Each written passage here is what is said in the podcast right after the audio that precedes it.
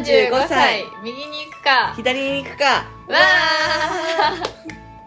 10 代で出会って今年35歳になる牧田舞ちゃんがただただお互いの近況を話す素敵なポッドキャスト番組です。ーはーい。始まりました。始まりました。今日もねあの対面で会えることができたので、ね。ちょっと対面で収録してます、ねいやでもさっきねこう来てすぐに、うもう本当ものの5分後ぐらいにずっと話してたのが もうそれ撮りゃよかったってねさっき言ってたんだけどね。あの収録した日がえっと7月の9日でちょうど昨日の夕方ぐらいに、まあ、ニュースが飛び込んできて、うん。もう皆さんももうもちろんご存知だと思うけれどもあの安倍さんが奈良であの選挙演説をしてる時に、まあ、銃撃されてでお亡くなりになったと。で、はいそれについてもうマキがこう憤りを感じていて もう昨日何も手につかなかったって話をねしてたんだよね。そうそうなんですよ。なんかもう本当ショックだった。うん。でなんか夫とかともこう話しててあのだからご私もあれ気づいたのがさなんかうん。6時ぐらいかな,、なんか全然日中はもう仕事でバタバタしてて全く気づかなくてさ日中のそうニュースなかなか見る時間なくて。あれ何時ぐらいだったっけね？でもなんかお昼ぐらいに、あの11時ぐらいだあってそうだよね。言ってたよね、うん。私はもう本当そのすぐ後に、うん。もうもう本当にものの数分後ぐらいに知ってでそれがまあ私その大学院の時の友達が結構いろんな分野をやっていて、うん。そういう日本の政治のことやってる子もいるからもうその子があの即そのグループ LINE にちょっとやばいこと起きましたよみたいなのが来てそしたらその他の人がみんなもうリサーチャーだからさ、はいはいはい。もう根こそぎなんかあの銃を持ってる犯人の写真とかをすぐこう引っ張ってきて、うん。で今現状どうなのみたいな「いやなんか心肺停止みたいだけれどもなんかあるニュースに負傷って書いてあるみたいなどっちだ?」みたいな感じになってでこう待ってたら16時ぐらいかな、にもうあの亡くなったとかだと思うけど15時とかお昼過ぎぐらいだよね。そうそうそう15時そう。15時あ違う違う17時だよね。17時か。あの正確には17時3分とかじゃなかったっけな。あそうなんだ、うん。まあでもあの夕方ぐらいだよね。そう夕方。いろいろこう治療をねあの奈良のあの病院でされていてだけどもう難しくってっていうので発表出たの多分夕方ぐらいで、うん。でうわっと思ってでそでその後に仕事終わった時のぐらいのタイミングで見たのかなマキがあそうそうそうそう。仕事終わって帰ってきてそれこそ子供たちとお風呂入って出てきたタイミングだったかなあお風呂入る前とか。そんな感じ？そうそうそうそう。でしかもさなんかだからもうテレビをなんかもう見見れてなくて全然つけてなかったから分かんなくうんてさ、うんたまたまなんかあそうだないちゃんに、ね、連絡取らなきゃって携帯見た時に LINE ニュースの一番上に来て「えー?」みたいな。みたいなね。何これみたいな感じでピコッと押したらはあってなってテレビつけたらもうずっと特番やってるからさ。でも速報で見てもさそのさ文字だけで判断しても何が起こったのかマジでわからないよね。いやわかえんない銃だしえ狙撃だし死亡みたいななんかもう3まさか。段階でえみたいなね。うんまさかこの時代にこの日本でなんか銃の事件でしかも安倍さんがうん。死ぬとかさちょっともうなんか想像すんごいできなかったから、いやだってそのまああの情報をいろいろこう共有してたのはその大学院の時の友達だけれども、あの中高の友達のうん。LINE にも、まあ、そういうのが結構全然政治とか関心ないのにちょっとはいはいやばくないみたいなのが来てて、でその子がなんかなんかわかんないけど桜田門外の変とか思い出した。言ってて。そう。でもわ本当にそのレベルがそのレベルそのレベルだよ。私はもう安順子を思い出したのね、うん。で、うんあの私はだってジョン・ F・ ケネディ思い出あしたそうそうだよね。ね そうだよね。なんかさこう歴史に こう刻まれる、うん。そのあのなんていうの亡くなり方うん。じゃない、だよ。びっくりして。しかもそれが自分なんかそのそれこそジョン・ F・ ケネディはさうちらが生まれる本当ちょっと前その歴史的に見たらねうん。ちょっと前だけどさでも安住婚とかさ、うん。桜田門外の変とかもう本当歴史のなんか物語の話みたいな感じに捉えてたから、うん。現実社会で起こるのみたいなのがもうちょっとびっくりってびっいうか。くりだしさしかも日本だしさ、うん。こんだけさ銃規制もしててさ、まあ、治安もいいと言われる日本でいやだからまだその海外で起こったらあーっとは思うけど、うんびっくりはするけどありえるなって。るしなみたいなね。そうそうそうそしかもなんかあの銃見たらさペットボトルがなんかさうあそうなの？つけられてたりとかしててえお手製？みたいな。あでもお手製だでもんもなんかねペットボトルでなんかこうなんかぐるぐるガムテープ巻きみたいな。え作れちゃう？のとかって思ったりもして。いや本当本当それもそう。本当にちょっとねあの用心しないといけない世の中だないや本当に本当に怖いよね。よ。うん。私も安倍さんさっきも話したけど、安倍さんのおかげでうんうちの子供たちは、まあというか長女はあの保育園、まあ、無償化でうん。の恩恵を受けてさやったりとかやっぱりお世話になってたなっていう気持ちがやっぱり亡くなってからこうすごい気づ気づかされたよね。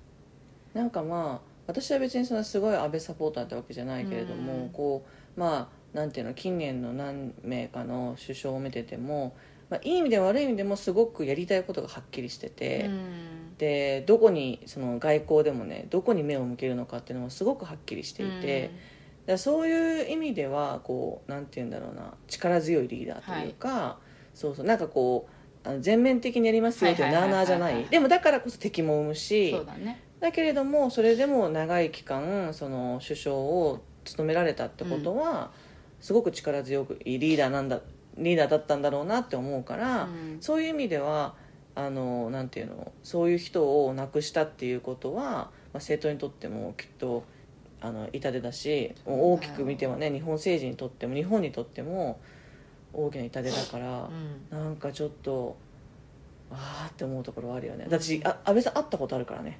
あそうなんだ。そうアメリカ留学ししてる時に安倍さんが公園に来ててそれでなんかこう有名人見たいじゃん。見たい見たい。見に行って。いや安倍さんだったら見に行くよ。そうそうそうそう。なんだっけななんかあの演説をねしてそれを見たんだけれども、彼ってすごくこうジョークがうまいというか、うん。なんかあのえっ、とあのちょうどそのリーマンショックが起こって、であの経済が沈んで、うん。その後こう回復してきたぐらいのはいはい。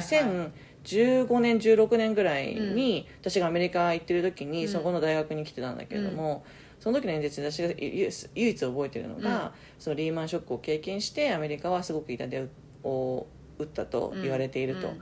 でそのリーマンブラザーズうんっていう会社が倒産してもしでももしこれがリーマンシスターズだったらそんな痛手はなかったかもしれないとも言われてるよねみたいなはははみたいな感じでなんかこう軽快なジョークをね交えながら話してて、でアメリカ人にも伝わるというか、だからなんかそういうこう外交感覚みたいなのがすごいいい人なんだろうなと思って。そうだね。それ英語でしスピーチしていやいやもう日本語日本語。あの同時通訳がついて。なるほどね。でも多分そのアメリカ人に伝わりやすいテイストのこう、まあ、ジョークを交えながらそうだよね。そうそうフランクに話されてて、うんなんかまあすごいあのいい印象といううんうんうん。かしかも実際会うとすごく背も大きくて、あそうだよね。だって、うん。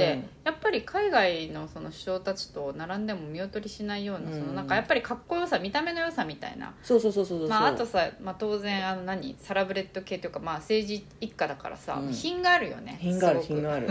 でもそれがねまたねこう人によってはさ、まあね。そのサラブレッドじゃないと政治家になれないのかみたいな感じはあるかもしれないけど、うん。まあ、それはねいろいろねこう言われ意見はある意見はあるけど、はいはい。でもまああの個人的な意見なんでね。これ全部個人的な意見 全部個人的な意見なんで全部普通にそうだよね悲しいなんかもうちょっとてかなんかもう悲しい憤りを感じるいやというか。本当に奥さんがかわいそうだし、うん。ご家族も。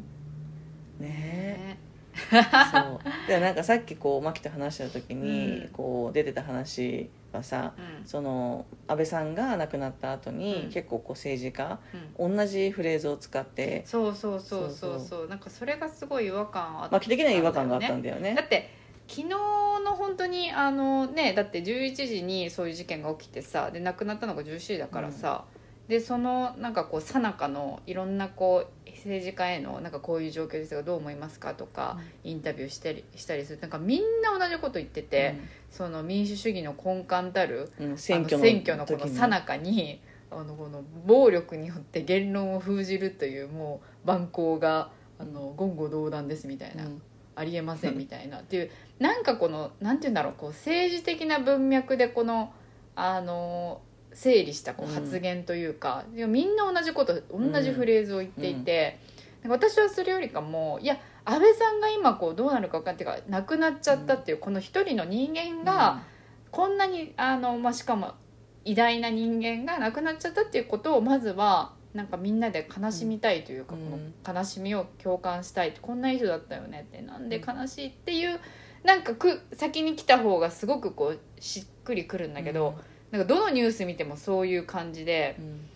こうなんかもう生理にかかってるみたいな、うん。この歴史的なこうイベントとしてこう生理にかかってるしなんかそのね人たちもみんな同じこと言うから、何なんだみたいな。そこにすごく違和感というか共感できないなって思っちゃって。まあ、しかもその犯人の動機みたいなのをこう捜査してる時に出てきたのは、別にその安倍さんの政治的な信念とかに関係することでは全くなくないなくそのまああのなんていうの狙撃したっていそうう話が出てたからそう。えそれとなんかこう選挙とか政治とかをうん。こうリンクさせるのどうなのよみたいな感じでしょ？そうそうそうなんか無理やり、ねそうそうそうそう。なんか無理やりこう結びつけてなんかこうき綺麗なじゃないけれども、あの風にそれをこう伝えようとしてるようななんか気がして、もう私から見たらもうただのおかしなクレイジーなやつが なんかこう何も考えあんまりなしに、うん。なんかたたまたま打ってたまたま命中して亡くなってしまって本当にもうあのクソ野郎だし、うん。かわいそうっていうもうん。うそれしかないんだけど、うん。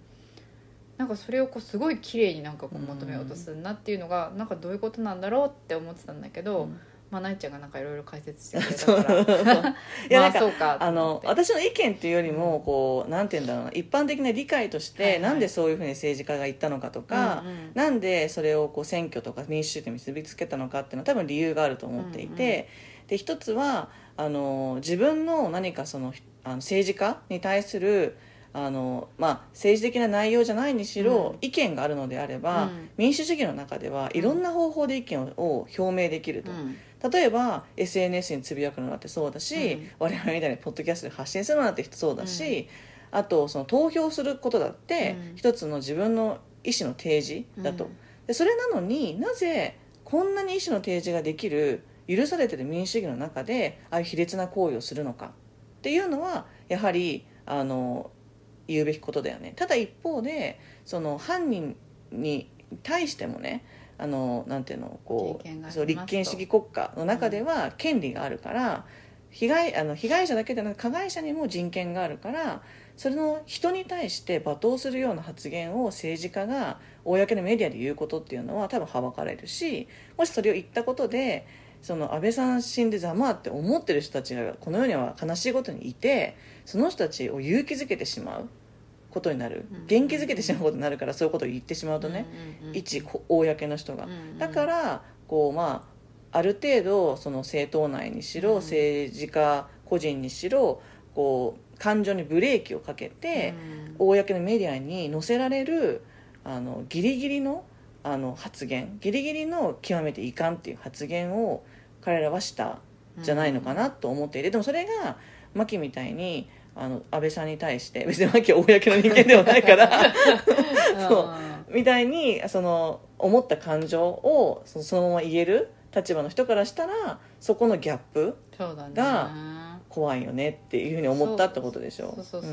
それは別にあの正常だと思うよ牧のそうそうだよね。考えは、で私も岸田さんは言わないけど絶対そのぐらいの気持ちはあるだろうし、ん。てかまあだむしろ絶対私たちよりかはもっとだって同期なんだってね。あ安倍さんと岸田さんって。ね同期で30、えっと、さ安倍さんが38歳の時初当選したとかって話をしてたからうん。ニュース映像を見てたら。うん。その時に岸田さんも同時に当選してでもう本当多分竹馬の友みたいな感じだと思うんだよね。うんうんうんで安倍さんが政権の時には外務大臣やってたりとかしたし、だからやっぱりなんかまあそれなりの交流はあるし意思疎通は多分すごい取ってたはずだからそういう人を亡くしたっていうのは多分ものすごい怒りはある。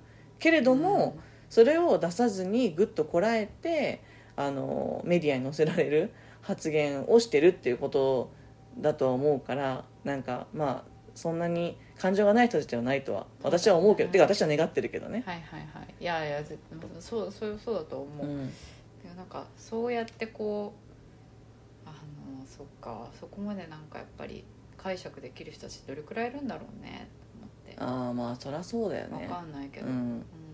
でもなんか私はさこう自分の専門柄日本じゃない国のいろんな国の状況とかを見ることがあって、あの一般的に言われていることっていうのは民主主義じゃない国だと、うん。政治の政権が交代する時に血が流れるっていうふうに言われてるのね、うん。でなんでかっていうとその民主主義じゃない国の中ではあの自分の意見を発信する術がないから、うん。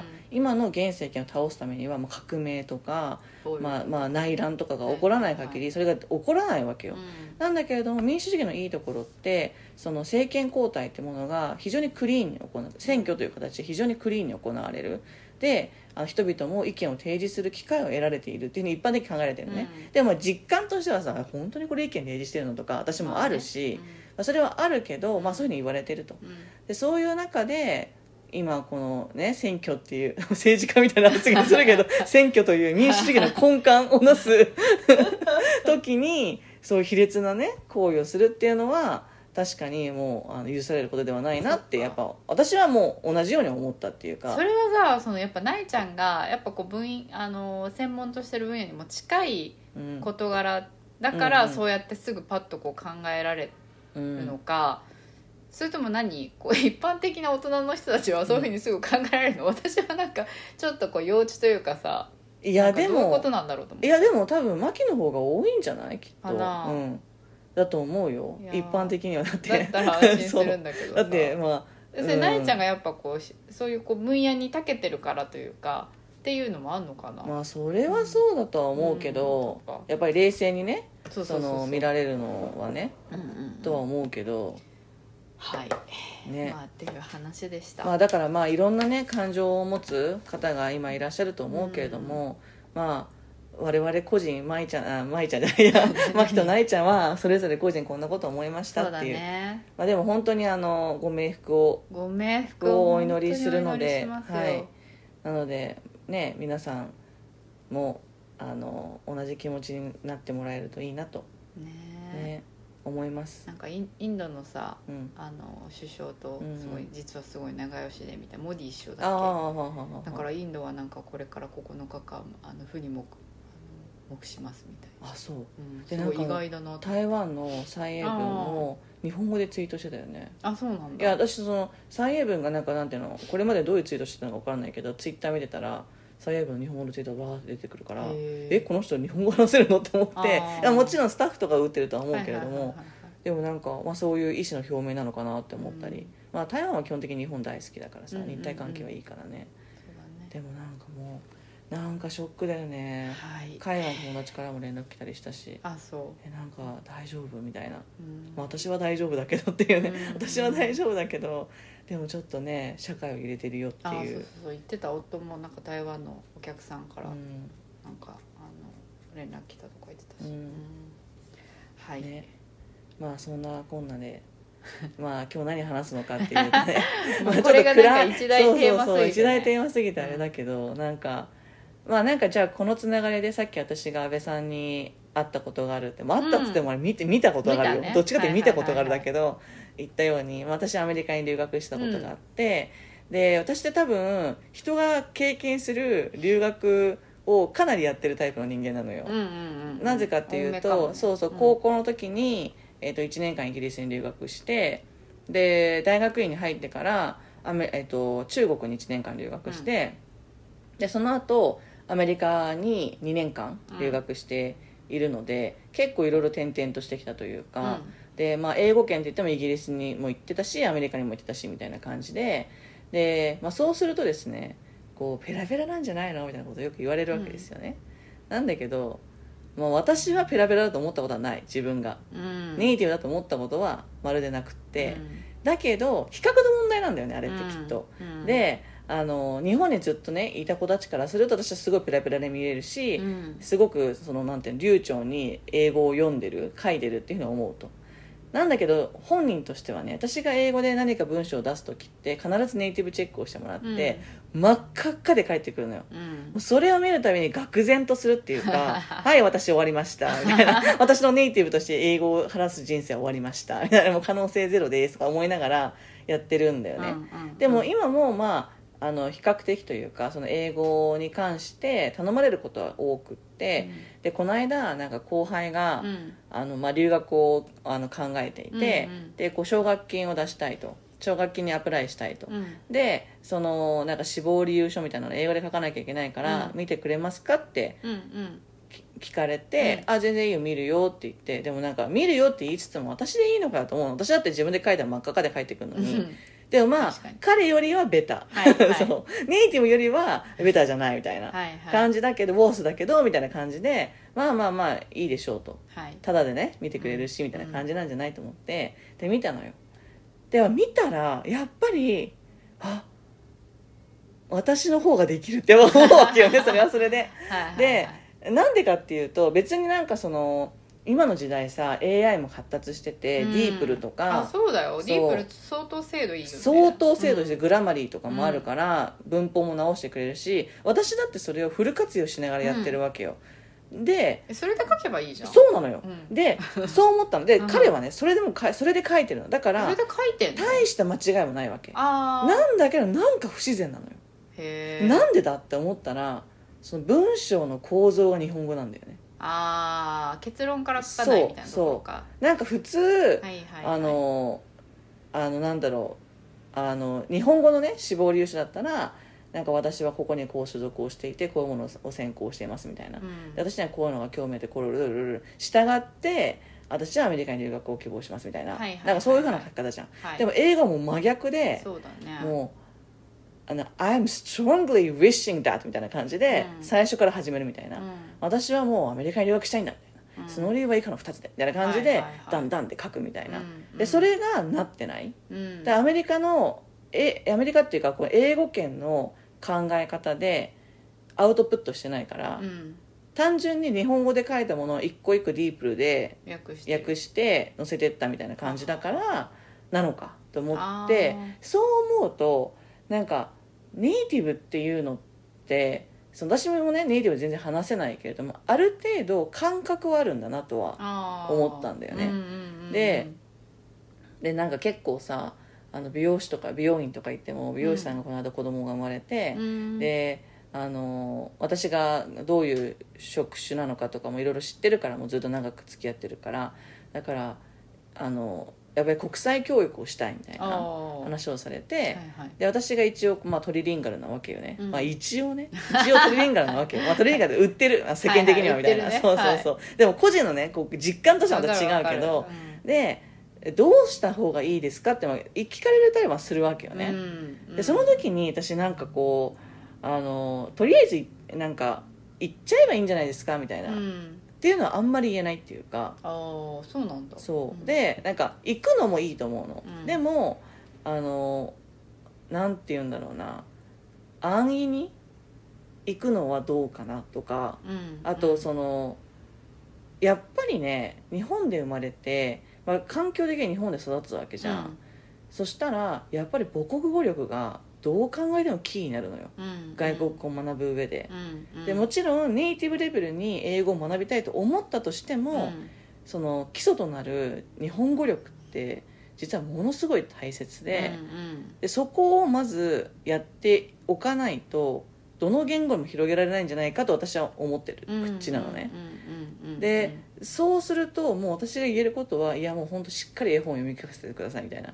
絵本を読み聞かせて日本語でみたいな。いや私もされたかどうかはなんて記憶にないけど、うんうんうんうん。でも私はあやっぱり日本語を学ばせしっかり学んでもらってかつ日本の文化とか社会とか政治とかをしっかり知らないと他を勉強してもわけわかんなくなる。うん自分の軸がないから。うん。例えばさ日本は選挙率がひ選挙に行く人が少ないよねって言われても、うん。どこと比べてって話になるじゃん。うううだからちゃんとと自分の国を知った上でじゃあある国はえより政治的にみんな敏感に動いてますよねって言った時にあ日本とかは確かにそうだなとか、そういうなんかまあ社会的な知識についても対してもそうだと思うわけよ、で自分が海外に出たらなんか誰から見てもアジア人でで話をしたら絶対日本人だってバレるわけだし、じゃあ向こうの関心は日本だったらどうなのとか、日本は何なの？って絶対日本のこと聞かれるわけよ、って考えると今日本にいて日本の教育受けてるんだったらマジでしっかり日本のことやった方がいいよ、日本語のこと学んだ方がいいし、うん。日本社会、うん日本政治、うん。日本の文化環境をしっかりと理解してた方がいい国際人になれるのではと私は思ったっていうので、うん。なんか私はまだ子供とかいないけど、うんうんうん。マキとかさその子供に対して、マキもさ実際さあのあの隠れ国際派なわけじゃないですか。まあね。隠れてないかもしれないけど。まあまあ中国生まれだしね、うんっていうか親中国人だしね、いやそっか。確かにそれはねあの本当にそう思うし、あのそういう考え方もすごいあの全然賛成なんだけど、なんか一方ででも多分あのそれって親とかあの実際自分がこう経験してみないとやっぱり実感としては理解でききないのかなっていう部分なんだよね。私結果論的なそうそう、結果論なんだだよね、結構。だから、いくらそうやって言われても、まあ、それもわかる。まあ、頭ではわかるけれども、本当にその必要性に駆られないとさ、うんうんうんそういうのってさ、まあ、できないじゃん、なかなか。で、だし、あの、結構私的には、例えば私は中国生まれだし、で、なんかこう、日本に来て、幼い頃に、なんか自分はでも、まあ、あの当時しかもで結今は帰化したから国籍は日本だけれども、あの当時16歳ぐらいまでは中国国籍だったし、うん。名前も中国の名前だったしね、でなんか自分はでちっちゃい頃は本当に自分はなんかどっちなんだろうみたいな、あのなんかいわゆるその、アイデンティティのなんかさ倫理とかで習わなかった？アイデンティティの消失みたいななんか あれを読んだ時にあすごいわかるって思ったんだよね。そうそうそう私これだったんだみたいな,、うん。なんかこう迷える人みたいな、はいはいはいはい。なんかあったじゃんこう。あったあったあった。モラトリモラトリアムみたいな,、はいはい。なんかあったそうそうそうすごいしっくりきて、うん。あ私こういう状態だったんだみたいな、なんでこれをなんかもっと早くこう勉強できなかったんだろうってうん。高校生の時に思ったもん、うん。その倫理の。うん。ってぐらいなんか結構まいなんかねなんだろうモヤモヤしてて、うん。でもその当時は自分がこれは何なのかっていうのがよく分かんなくて、うん。でもなんかこうコウモリみたいな感じで。コウモリ？ちょっと待ってコウモリって何？えコウモリって何？グレーな存在というか。あそういうことそうねそうそうそう。はいあの国いき籍はなりコウモリでどういうことでそう国籍。そうそうつる下がってるのそうだね。ちょっと飛躍しちゃう。はいはいはい。なんか国籍は中国人なんだけれども別に自分は日本が好きだし日本で普通にお友達とも日本語で喋ってるし、なんかこう何が違うの？でも名前が違うとか、なんかこうあのちょっと違った感じの目では見られるみたいな、うん。でも普通には生活してる分にはうん。日本のこと変わりないみたいな、うん。でも家に帰るとお父さんたちはまあ中国語も喋ったりするし、だしなんかこうやっぱり中中国語もしっかり学べみたいな感じに言われて、うん。でもすごい嫌だったし、あそうね。感じでそうそうそうそう幼少期を過ごすわけじゃんか、でもやっぱりどんどんこう高校生とか大学生になっうん。て視座が上がるたんびに、あなんかで結局その高校生の入るタイミングに帰化した時にさ 手をねきっとねどんどんやるとねどんどん入ってるのよ。ごめんなさい。そう。そうだね。手をね手をねどんどんしながらね話してたから。私がその手をねふわっとね どけてあげたんだけど。ついついちょっとそうそう癖でね癖でさ、あのボディーランゲねージになってしまったわ。で高校生のその帰化したタイミングで名前を変わりましたと、うんうんうん国籍変えましたうん。と言った時に別にあのじゃあ昨日まで、うんうんあの中国名で中国国籍で、今日からそうですって言っても もう完全になんかペーパーワーク1枚だけの話だったんだっうんうんてなんか全然大したことないじゃん。な,、うん。なんかこう自分が今までこだわってたというか、なんかあなんか私も日本普通に日本名で日本国籍だったら、うん。こんなに毎回自己紹介の時になんか変な気持ちにならなくて済んでたのにとか、そう毎回すごいだから自己紹介が本当に嫌だったのよ。なんかすごい話飛ぶけどそう、うん。毎回その4えっ月にさ、てなるもんね。そう、うん。日本ってさなんつうの？あ自己全員一人ね紹介あるじゃん。一人,、ずつ回ってくんじゃん、ほいで私がその中国の名前を言うと絶対「えっ?」てなるわけ。みんな「え何?」みたいな感じで見られたりするし、それが本当に本当に嫌で、なんかどんなに私もあのいいよ山田花子でもいいよね、うん。あの何でもいいから日本の普普通の名前が良かったんだよね、うん。ですっごい夢に憧れて憧れたその日本のその名前うん。をこうもらった時にでも何にもこう変わらなかったんだよね、うん。特に。だしその時も高校生にもなってたからさなんか別にその辺の事情も周りの友達も理解してくれるというか、うん。そんなにあの不自然にあのなこともなくいた時にあなんか自分がこだわってたことってめちゃくちゃちっぽけなことだったんだな、うん。みたいな風に思ったんだようね、ん。そうそうそうそう。えやっぱりそのさ中学の時の一発目のその自己紹介、まあ、自我もあるじゃん小学校1年生と違って、うん。その時はさ中国語名でやって高校1年生の時に帰化したからあの日本語の名前で言ったわけでしょ。反応はやっぱ全然違うなって思ったの。それ自分の気持ちが違うなって感じ？えっとまあ、反応も違うし自分の気持ちも違うけどもそう中学生の時はすごい嫌だったし、まあ、みんなから絶対見られる、うん。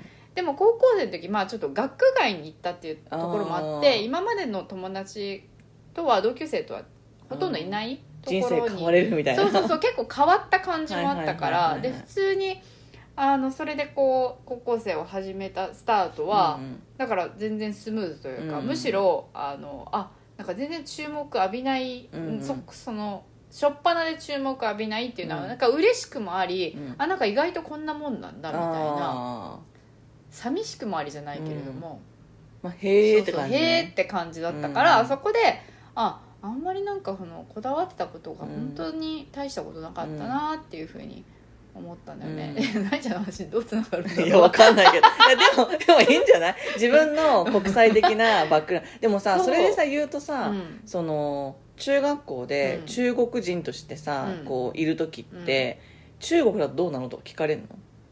とかなんか家族の話とか聞かれたりするの？あとねもう一個嫌だったのはあそうそうそう。であの聞かれたりそんなに聞かれなかったかな、うん。なんかなぜなら普通に私はなんかあんまり自分は中国だっていうことをあんまり言ってなかったから。まあバレるんだけどバレるけどね。バレるし、まあ、小学校から上がってる友達とかも知ってるから、だしママとかが来るとさ、まあ、ママとかと喋るとさ、ね。ちょっと片言だから分かるし、そこはあのみんな普通に知ってたけれども、あんまりだから自分からその話題をこう出さないというか、そう。であとめっちゃ嫌だったのは歴史の授業。あで絶対あの日中戦争とかさまあ中国とのそのなんかあの南京うん。大虐殺大虐殺とか絶対出てくるじゃん、うんでその時になんかあのこうどっちをこう応援するのとか、うん。こう変な冷やかし男子とかがいてなんか小学校の時かなそれは。なんかそういうふうに言われてなんかめっちゃ嫌な気持ちというか、あのあの授業の時もそうそうそうそうすごい嫌な気持ちはあったかな、うん。それが小中っていう感じ、あーあーなるほどね。そう。うーん。そう。いやだからねなんて言うんだろう。なんかその時なえちゃんのさっきの話だとあれだよね。子供はやっぱり自分のこう母国っていうところをこう意識軸させた方がいいっていう話なんだけど、うん。なんか多分それを当時の私に言われがわそれを言われたら、うん。多分すごい困ると思うんだよね。どっちが母国みたいな。そうどっちが母国ってまずなるしはいはいはい私的には日本が長いからうん。日本がいいって思うけれども、でも本当に生まれたのは中国だから、うん。それってじゃあ中国って言わなきゃいけないの、うん。って思うから、うん。なんか多分すごい困るなっうてん。思ったから、でも大人になるにつれてあ私がそんなにこだわってたこと大したことでもないし、うん。しかも日本も中国もあるってすごいいいことじゃんってこう、うん。なんかポジティブに捉えるようになってからは、あ逆に両方ともをなんかしあの知ってない時でそれでこう中国とかにたまにまあ帰ると、じゃあ日本ってどうなのって言われるし、うん。で中国に行ったりとか、まあ私も香港に留学した時に、やっぱり歴史の話とかになった時に、やっぱりじ日日本側のそのあの考えとかをさ、うん。あの話せないとうん。議論ができないし、あやっぱりもっと勉強しなきゃってうん。いうふうにも思う思ったし、うん。逆に中国日本にいるとじゃあ中国はこういうふうに考えてるというかこういうバックグラウンドでこういう発言をしてるとかっていうことを、まあ、より知ってた方がさ、いろいろこう話もできるしっていうことで、まあ、メリットに思えてしかも両方を、まあ、持ってるからせっかくあのルーツが2つあるならば2つのことをこう、学ぼうっていう、うん。ようやくそのもう大きくなってからだよね、うん。そうそういうふうに思えるようになったのって。だからそうかその思春期の時はどっちかじゃなきゃいけないっていうのにこうとらわれすぎてたみそうたいな感じ。そうそうそうそう、んそうだね。そうだね。そうそうそうだからだしっていうのあのそう。だからあの結論としてはなえちゃんのすごいその考えはいいなと思うんだけど、多分子供の時にそれをなんか理解して理解しながらやるのはむ,、無理かなっていうことも自然にだから親がうまくうん、その環境をこう作ってってくれればいいけどそうそうやってくれたらいいと思うけど、それを子供に多分言ってもまあ絶対無理だろうなっていう感じだし結局はもう子供自身がなんかそういうこうんう局面になって自分で、あなんかもっと勉強しなくちゃなとかって、まあそうだよね、自分の意欲ってのは大事ようんね、意欲でやっていくしかないかなっていう、そのうんあの真のなんていうの考え方っていう意味でのうん。グローバルとか、うん。その自分の国と、まあ、他の国をとかっていう、うん。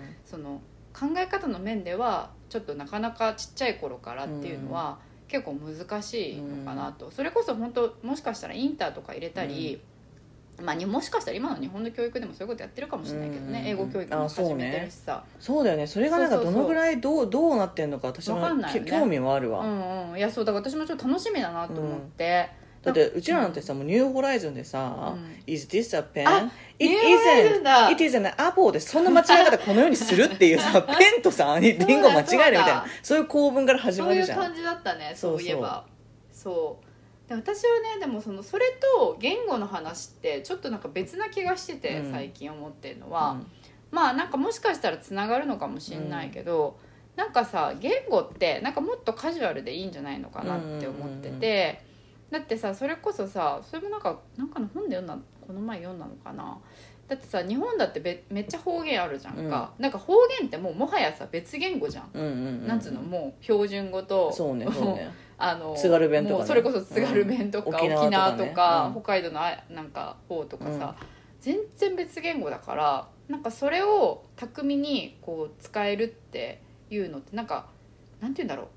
こうただのこうスキルじゃないけれども、うん。普通にこうパソコンを使えるか使えないかぐらいのうん。なんか感覚うんうんででそれは別に子供の頃からあのそういう環境にいればいいんじゃないなのって思う、ねただ単に。ただなんかその感覚とかあるじゃん、うん。そのなんて言うんだろう。あの言語は普通のなんていうの？あの自分にアプリを掲載するぐらいのうん。勢いでよくってなんだけどこうハードの部分、はいはいはいはい。OS の部分ってあの大事じゃん。そうだね。だから例えば私があの黒人を見たことがない幼少期を過ごしてきていてだからやっぱり黒人ってうわっってなるっていう、でもそれがもしかしたら小さい頃から自分のお友達に黒人の子がいたら別になんとも思わなかったかもしれない。それがいて普通みたいな、そういう感覚っていうかさそうだね。国際感覚みたいなのってさ、大事だったりするじゃない,、それははい。あのなんていうの？あのアプリではアプリでこう入れたとしても自分の OS と馴染まないからさ、うんうんその本心から言えないっていうか、うんそれが普通だっていうのが、うんうんそういう意味ではそのなんていうの自分のこう OS の部分にうん。そういう感覚をうんうん埋め込む作業みたいなうんうんうんうん。のを親がサポートするっていうのは確かにうんうんうん。必要なんだろうなっては思った、うんその言語とかはまあ別で。そうだね。そうだから一言になんかグローバルとか国際的にす育てたいっていうの多分いろんなこう視点があるから、そうなえちゃん言う通りそういうなんかこう外人とかあのダイバーシティな環境にうん。いる経験を、まあ、積むことで別にこうが、うん。あの特にビビらないというか、うん。特に外国籍な人を見て、うん。っていうのもあるし、ねそのそれこそこうマイマインド的なところでなんかこう自分はこう日本人でで外国とはどうどう違うのかとかそういう、うん。なんかマインドもそうだしなんか歴史的なこう知識みたいな話もあるし、うん。あとはその言語みたいな話もあるし、言語はなんかもうあの割とこうカジュアルにただなんか気をつけなきゃいけないって言ってたのはよくその日本はなかなかもう日本人で日本語だかうん。らあんまりないけれどもさ、結構ヨーロッパとかアジアとかってさ、うん。普通になんか5カ国語とかみんななんあか使うじゃんか。学校では英語なんか親とは何何？あのフィンランド語とかさ。そうそうそうそう。で おばあちゃんとはなんかまたもっとその部族のうん。みたいなさ。っていう時になんか気をつけなきゃいけないなんかひ一人に対して一言語らしいよ、それをそれだけは守った方がいいらしい。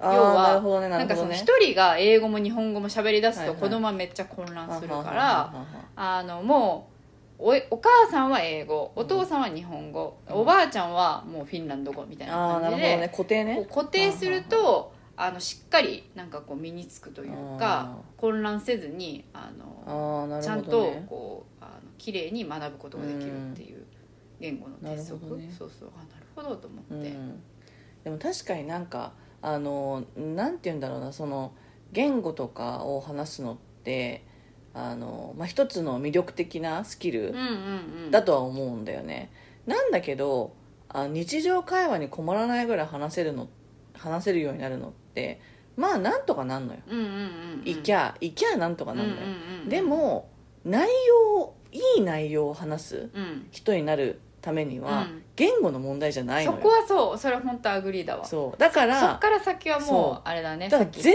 然発音が良くなくって、うん。 Japanese English なんだけど、いやめちゃくちゃ上手い人っているんだいるいよねるいる。でもその人ってやっぱ中身があるのよ。うん。中身があるからそのオーディエンスを引きつけたりとかするし、って思うと確かにって思った。い今牧野話してることっていうか、うんうんうんうん。やっぱり中身がこう充実していかないとそのなんていうの言語っていうスキルもうまく使えないしだからそのスキルばっかりを見たとて、うん。あんま意味ないっていうかだからなんかかさうちらもさ海外留学してるけど、まあ、語学留学みたいな感じで多分私の、まあえー、とイギリスうん。とかはまあそうそれに近いけれどもさ、でも要はさそれも学びつつ、うん。その国際性を持った知識とか,、だからそういうところのために大学とか大学院に留学してるじゃない、うんうんちょっとそこは違うよね。語学をやりたいって思って留学し,、そうだねしてるのとはね。でもなんか私はその高校生の時に留学をしてもうそれは完全に語学を習得したいっていうのが結構最初にあったんだけれどもその時にあの強く思ったのが日本のこと知らなきゃダメだってこと。で、うんだから強く思ったから大学は絶対日本の大学行きたいって思ったのね、うんうんうん。でその時たまたまタイミング的に親があのあの海外に行くっていうタイミングだったから親は、まあ、結果論的に見ててアメリカの大学とか興味ないのとかイギリスの大学興味ないのみたいなチャレンジしてみてもいいんじゃないみたいなことを親が言ってきたんだよね。で親的にはなんかまああのそういう選択肢もあるんだよまあみたいなね。そうだよね。結構まあ、あの親世代ではかなりこう開けた考えを持ってるんだけども、うんうんうん。その時はそのアメリカの大学とかうちらの世代そんないないじゃん。アメリカの大学行きましたとそうだね。かさだから全然リアリティがなくて私の中に、うんでむしろなんかあの日本の大学でま何ま何を学ぼうみたいな方が悩みとしては先行するっていうか、んそうだね。でも確かになんかそういう時にもう少し選択をね、うん。すればよかったなとは思いつつも、うんうんうんでもやっぱり高校生のその語学留学の体験で思ったその強いその熱意みたいなのがやっぱり日本で日本を学びたいってことだったから、うんうんうんうん。まあ、それは間違ってなかったのかな、うんうんうん。結果的にとは思うからさ。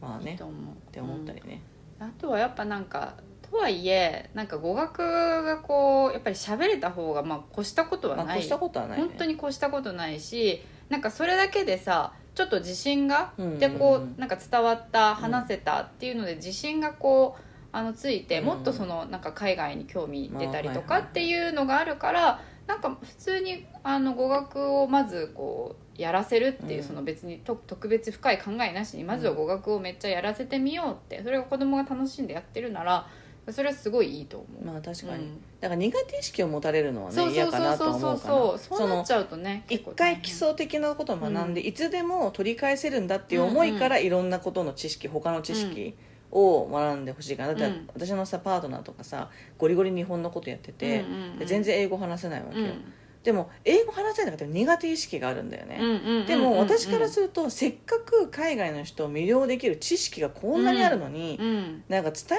えられないなんてなんかすごいなんかかわいそうだなって思ってきてで基本的にねなんかその海外に行って日本人がもてはやされる時って日本のことを知りたい外国人が、一番もてはやしてくれるわけよ。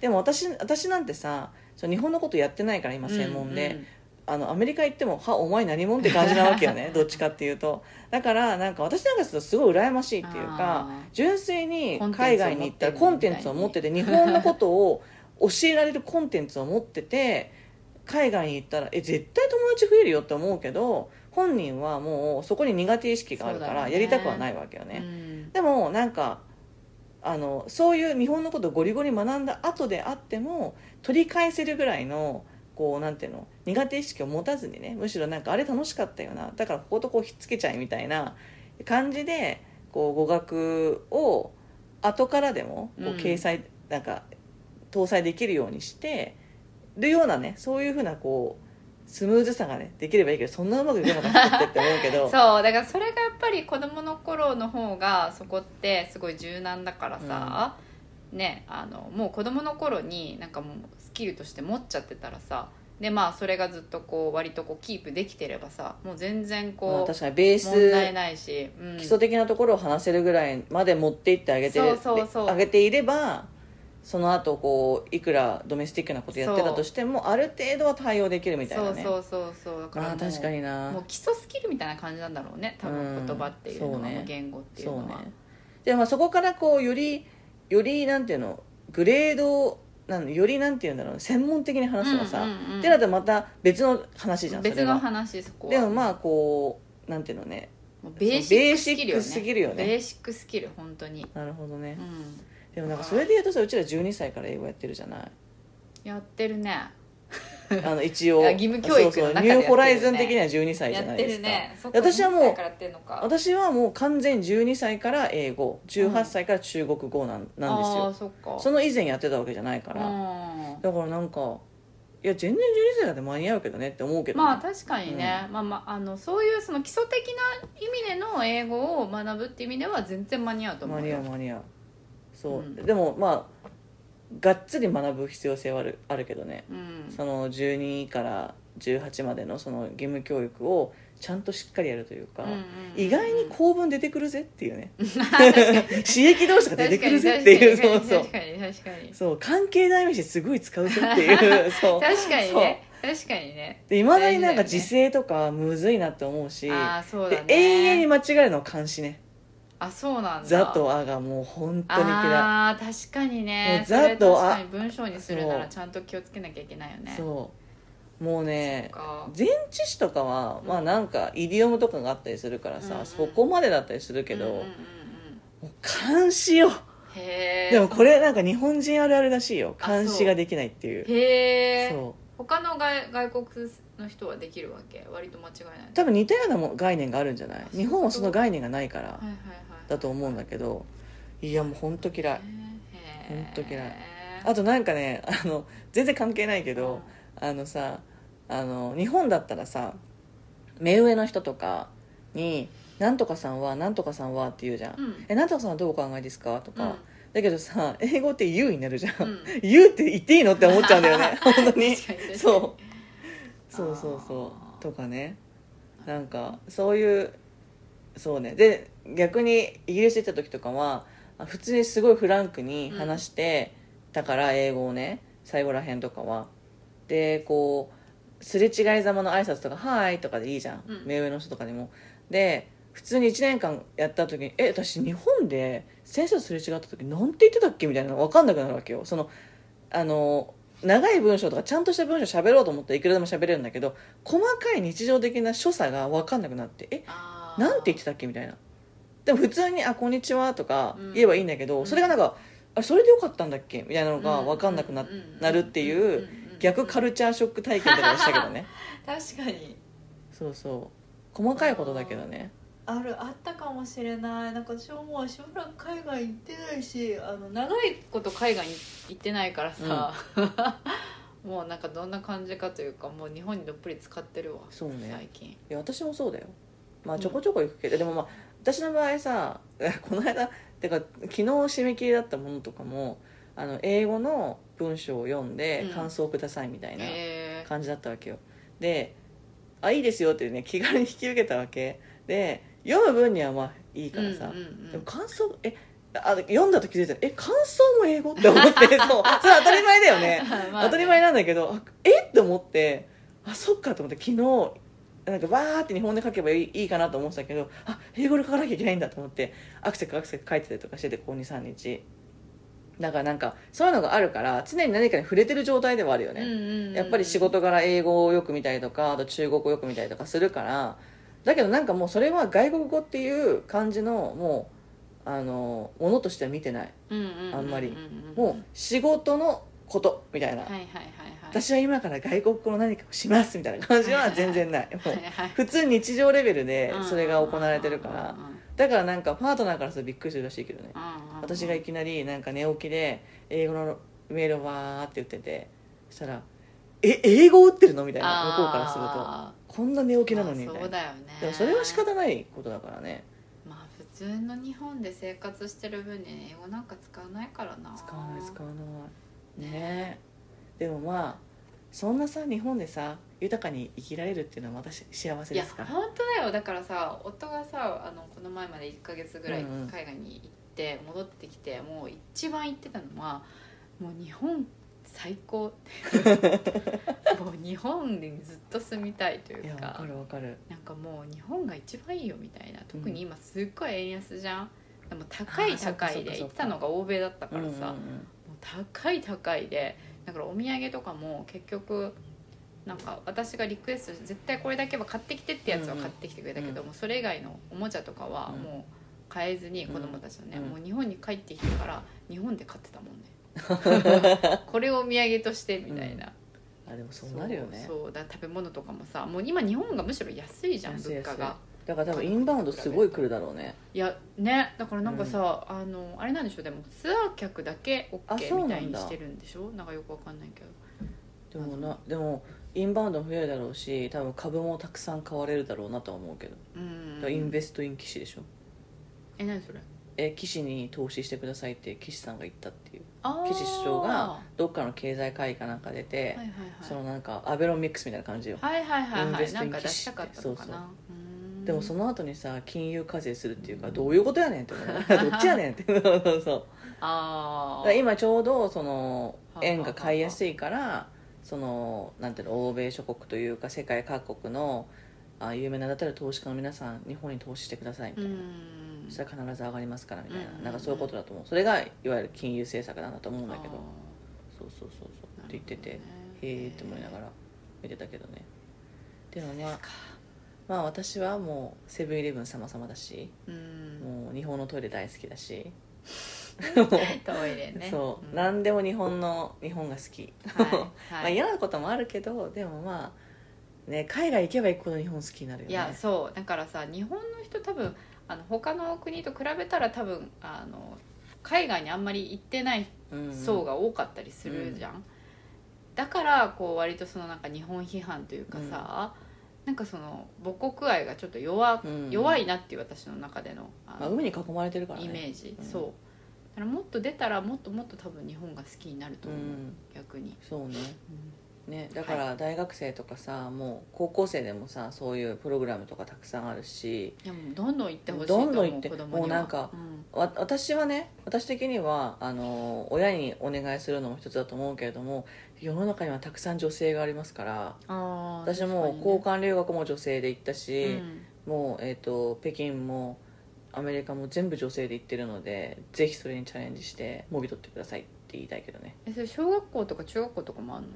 あ分かんない。でもあると思うよ。でもなんかね、うん安倍さんの時が一番あった気がする。あそうなんだ。そうそうそうそう。なんかそういう海外に羽ばたけあ高校生みたいなのとかあっうんうんうんうん。てその向こうの留学とか。で私それ見た時に私の時代これあったらよかったのにとか思ったけど、うん。私もこうなんかある財団のその奨学金制度があってなんか何パーセントかにはあげますみたいな学校の成績が良かったら何パーセントかあげますみたいな、うん。うんそういう感じの。うん。だから本当になんか日々のなんか積み重ねが大事になってくるからそうお金をもぎ取るにはね、うんうん。大学の奨学金とかもさ私あの成績のやつは全部毎年アプライして取ってたから。あそうなんだ。そうそうそうそう。へえすごい偉い。それでなんかあの暮らしの足しにしたりとか、うん。それこそその中国行ったりとかそういう経験に使ったりとかもしてたしでそういうのはマジねもう出せるだけ出した方がいいと確かにそうそういう存在をさでもさ結構知らずに普通に淡々と過ごしてるうん。学生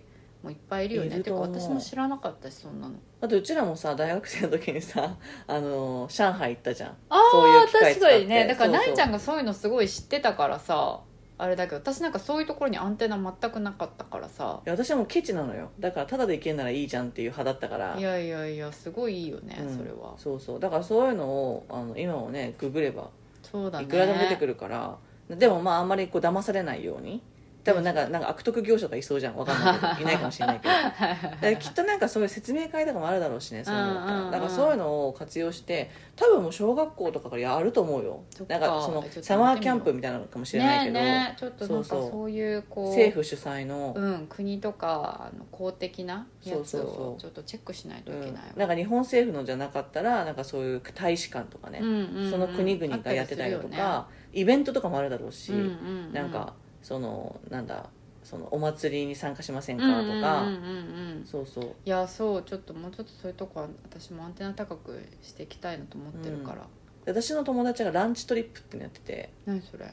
いや今これ出すかどうかちょっとどうしようかなと思って。でもいいんじゃないかな公のものだからね。なんかそのランチトリップっていうのは各大使館とかなんかその各国の料理店とかとあのタグを組んでそのなんていうの参加費1000円とかわかんないけどで各国のランチを食べましょうみたいな。えー、それで各国のその習慣とか文化とかっていうものをご紹介するみたいなやつで本当にあのいろんな大使館と連携したりとかでそういうなんか教育的なことなのかな？わかんないけど。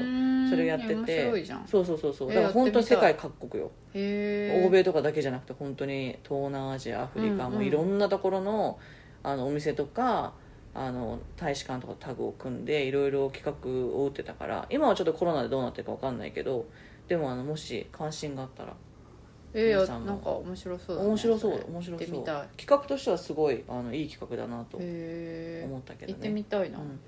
なんか皆さんもそういう企画とかうん。イベントとかご存知だったらぜひ私たちに教えてください。ね、はい。そうこ国際派なんかそういえば2回目じゃなかった？国際派系のなんか。いやそれね一回ボツになってるのよあそうなんだそうそうズームでやったけどそういうこ音がとね。そうそうロシアのウクライナ侵攻ぐらいの時にの話か。の時にちょっと話してなるほど。そうそうでもそれがボツになったからそうそうそうそう。そっかボツになったからそう実質初そうそう幻のね1回目が実はあったんですよ。はいじゃあ、えっと、感想とか意見とかありましたらぜひあの私たちメールアドレスを作ってるのでそちらに送ってください。メールアドレスは35右左アットマーク Gmail.com です。35は数字で右左はアルファベットで右左です。でインスタグラムも同じ35右左でやっていて写真をアップしていますのでぜひあのアクセスしてみてください。それでは、えっと、今週はこの辺でまた来週お目にかかりましょう。ありありがとうございます。がとうございます